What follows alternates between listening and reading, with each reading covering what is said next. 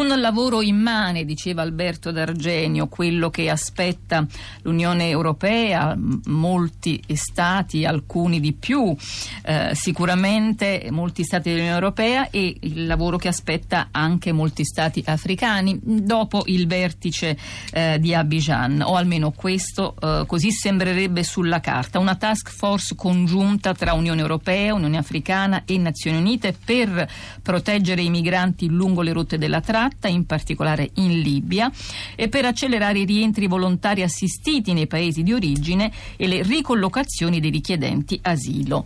Questo è il risultato più eh, concreto, più tangibile raggiunto nel corso del, di quello che, era, eh, che, è stato il quinto vertice UE Unione eh, Africana. Eh, diceva D'Argenio sicuramente un segnale politico importante, ma il lavoro è tutto da fare e quanto immane potrebbe essere lo chiediamo all'ospite che ringraziamo per essere venuto qui in studio, Luca Raineri, ricercatore della Scuola Sant'Anna di Pisa, esperto di Africa. Buongiorno. Buongiorno, buongiorno Anna Maria, buongiorno agli ascoltatori. Grazie per essere qui. L'abbiamo sentito eh, spesso al telefono parlare di quei paesi eh, dove diciamo di voler aiutare i migranti, appunto facendoli restare a casa loro. Luca Reneri, tra l'altro, sta tornando non da Abidjan ma dalla Tunisia, a, che eh, stava lì a fare cosa? Diciamolo subito. Sì, mi trovavo in Tunisia ehm, a organizzare una conferenza che si è tenuta proprio eh, il giorno eh, di mercoledì, quindi in coincidenza con il vertice di Abidjan, eh, nell'ambito di un progetto di ricerca di cui la scuola Sant'Anna è partner insieme a, a un istituto eh, francese basato in Tunisia, l'IRMC, che si occupa proprio di studiare meglio i meccanismi di risposta alla crisi eh, che l'Unione Europea sta mettendo eh, in essere in diversi contesti, in particolare in questo caso nel contesto della Libia. Dunque, eh, di Libia eh, si parla dopo il vertice perché è la Libia il paese eh, più centrale di altri. Eh, a proposito di lavoro immane si fa riferimento per esempio a che lavoro bisognerà fare per andare a scoprire in quel paese tutti i campi in cui sono detenuti eh, i, sono i, cittadini africani che vorrebbero arrivare in Europa. Sulla carta sono 42, sicuramente è un numero aleatorio. Eh, cosa possiamo dire su questo? Sì, um, la sensazione è che le dichiarazioni magniloquenti uscite dal vertice di Abidjan ancora una volta eh, faranno molta fatica poi a concretizzarsi in misure politiche concrete a fronte di un fenomeno così complicato e così variegato come quello eh, delle migrazioni. Eh, per giunta tema delle migrazioni che ha catturato completamente la, l'attenzione e dei decisori politici e eh, dell'auditorio internazionale quando in realtà non era questo l'unico tema che era sul tavolo al vertice di Abidjan. Eh, la verità è che ci saranno enormi difficoltà nel mettere in pratica quello che sembra essersi deciso eh, a Abidjan, a partire dal fatto che in realtà nessuno sa quanti siano i migranti, e con migranti intendiamo rifugiati, richiedenti asilo, vittime di traffico, che si trovano in Libia. Proprio ieri ne parlavo con un attore umanitario di un'organizzazione molto importante che ha accesso a diversi campi di rifugiati che mi diceva che al termine di ogni scontro e di ogni conflitto loro vengono a sapere di nuovi eh, centri di detenzione di cui nessuno era al corrente eh, che, che, che tutto a un tratto compaiono e di cui nessuno aveva contezza e di cui nessuno aveva tenuto conto e quindi in realtà è molto difficile sapere quali siano i bisogni e quali siano le necessità dei migranti per prestare soccorso eh, e anche per implementare delle politiche efficaci.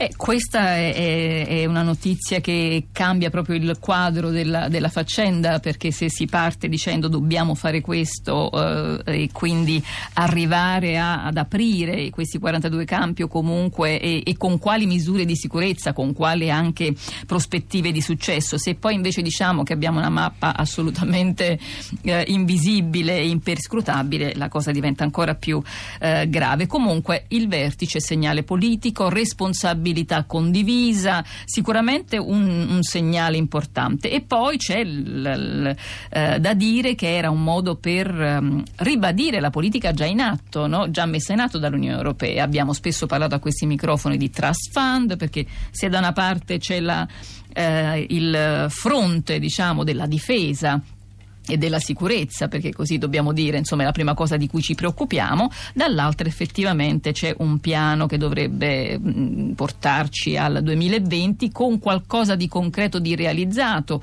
dal punto di vista dello sviluppo economico delle aree da cui i migranti provengono. E lì come siamo messi? Sì, anche su questo fronte ehm, occorre sottolineare che le difficoltà, al di là delle buone intenzioni, ma sono sicuramente tantissime, ehm, si è parlato in particolare ad Abidjan ad esempio di sostenere, di aiutare, di incoraggiare i ritorni, le evacuazioni eh, umanitarie o i ritorni volontari, si, eh, si, è un po' riluttanti a definire volontari i ritorni di migranti che si trovano in campi di detenzione in Libia dove subiscono sistematiche torture. Fra l'altro non è stato il video della CNN a rivelarlo al mondo, ma esistono rapporti circostanziati e dettagliati che, eh, eh che dimostrano l'esistenza di questo tipo di pratiche da anni in realtà, alla, eh, di cui le autorità politiche africane, europee, le opinioni pubbliche sono in realtà perfettamente al corrente da tempo. Si parla di ritorni più o meno volontari o diciamo di evacuazioni, ma la verità è che fino adesso con degli sforzi ingentissimi profusi dalla comunità internazionale, non ultimo dall'Unione Europea tramite l'azione di organizzazioni umanitarie internazionali, stentano a mantenere il ritmo se consideriamo che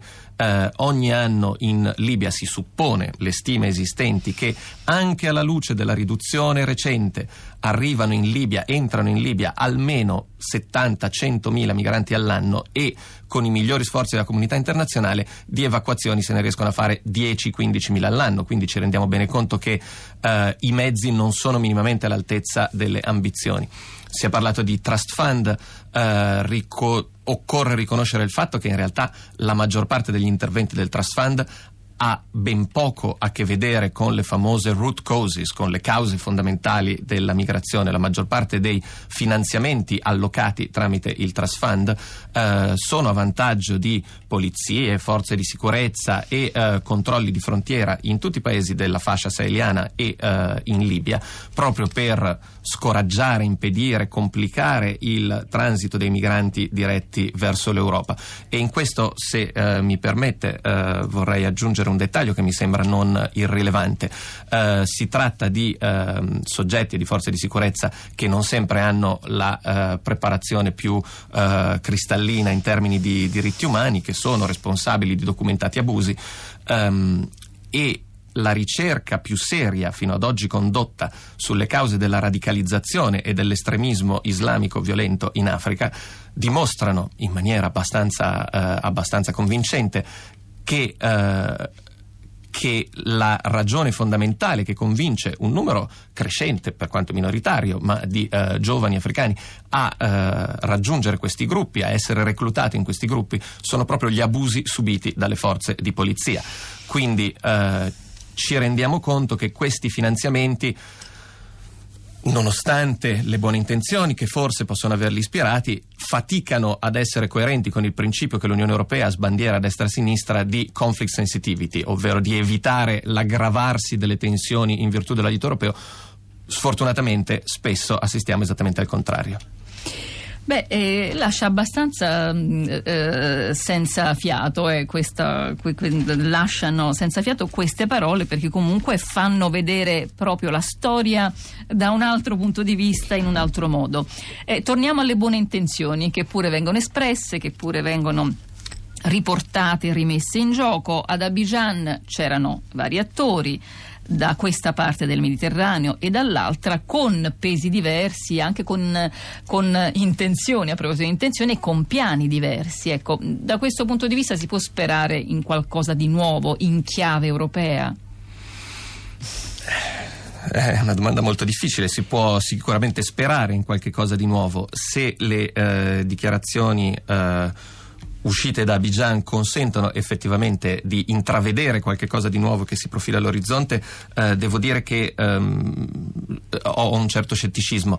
Una delle cose più interessanti che mi sembrano emergere da Abidjan, ma anche in realtà da una serie di dichiarazioni precedenti, è il tentativo ormai sempre più ampio e condiviso di ehm, sottolineare che eh, diverse dimensioni del traffico della tratta di esseri umani possono essere equiparate ad un crimine contro l'umanità. Perché questo è importante e interessante? Perché questo consentirebbe la perseguibilità giuridica dei responsabili di crimini contro l'umanità non solo nel territorio dove eh, questo traffico avviene, ma eh, da parte di tutti gli stati membri dello Statuto di Roma.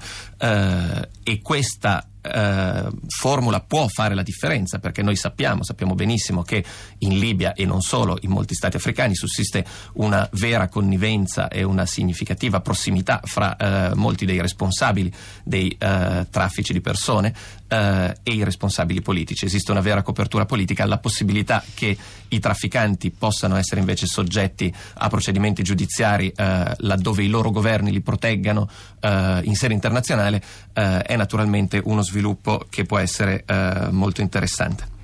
E potrebbe fare la differenza, quindi questa cosa potrebbe fare la differenza. Giulia De Luca. Sì, Anna Maria, noi stiamo tra l'altro twittando una, il profilo di un'organizzazione che si chiama Refugee Maps. Quindi è un progetto indipendente che crea appunto delle mappe dei movimenti grassroots, che sono dei movimenti spontanei, vengono anche chiamati movimenti di base e ehm, descrive fo- che sono, si formano autonomamente spontaneamente all'interno della società e sono dei punti in cui una persona può andare a donare, può andare a chiedere informazioni sulle, sui rifugiati o anche ehm, dei punti dove raccolgono dei fondi.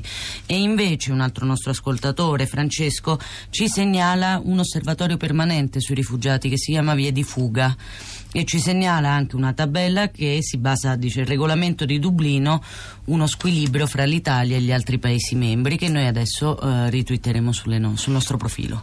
E Dublino naturalmente aprirebbe qui un altro capitolo, in realtà Radio 3 Europa lo teniamo sempre aperto e seguiamo la, la vita della possibile riforma del trattato in questo senso. Io ringrazio per ora Luca Raineri, eh, tra un po' andremo in onda Radio 3 Scienza, eh, il nostro nostro tempo è finito, ma ci risentiremo sicuramente da qualche paese africano oppure di nuovo qui in studio. Grazie e buon Con lavoro. Molto piacere, grazie mille, grazie a voi. Luca Raineri, ricercatore della, Sant'Anna, della scuola Sant'Anna di Pisa, esperto di uh, Africa, come abbiamo sentito. Dunque, Radio 3 Europa termina qui, torna venerdì prossimo. Uh, Radio 3 Mondo invece torna domattina con la rassegna della stampa estera. In, rimanete con noi per seguire Radio 3 Scienza, una puntata condotta da Rossella Panarese in cui si sottolineerà la data di oggi, primo dicembre, ricordiamolo, la giornata per la lotta all'AIDS. A salutarvi, a ringraziarvi insieme a me ci sono Giovanna Insardi, Costanza Confessore, Costanza Spocci, Cristiana Castellotti